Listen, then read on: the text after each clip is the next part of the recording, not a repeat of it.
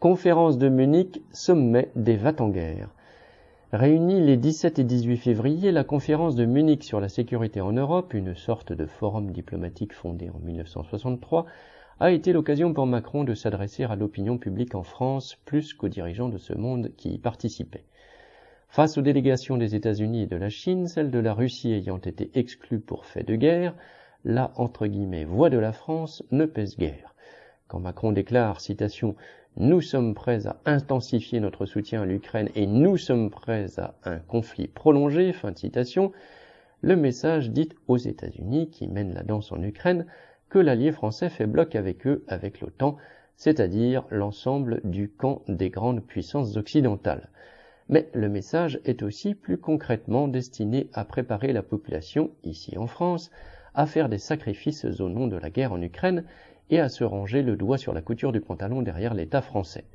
En pleine contestation de la réforme des retraites et au moment où la population subit la flambée des prix, Macron joue l'union sacrée sous prétexte de venir en aide à l'Ukraine. Il prétend même avoir sa propre partition en annonçant que son but, contrairement à d'autres qu'il ne nomme pas, n'est pas d'écraser la Russie, mais que pour l'heure le temps n'est pas aux négociations. À quoi Moscou a répondu que la parole d'un président français n'avait aucune valeur. La conférence de Munich a aussi été l'occasion de déclarations sur la nécessité de renforcer la cohésion dans la défense, et en fait la politique va en guerre de l'Union européenne ainsi que la production d'armes à l'échelle de cette même Union. Paris et Berlin, les deux piliers de l'UE, répètent qu'il faut entrer dans une économie de guerre, produire toujours plus pour ravitailler l'armée de Zelensky, mais aussi pour renforcer leurs moyens de défense.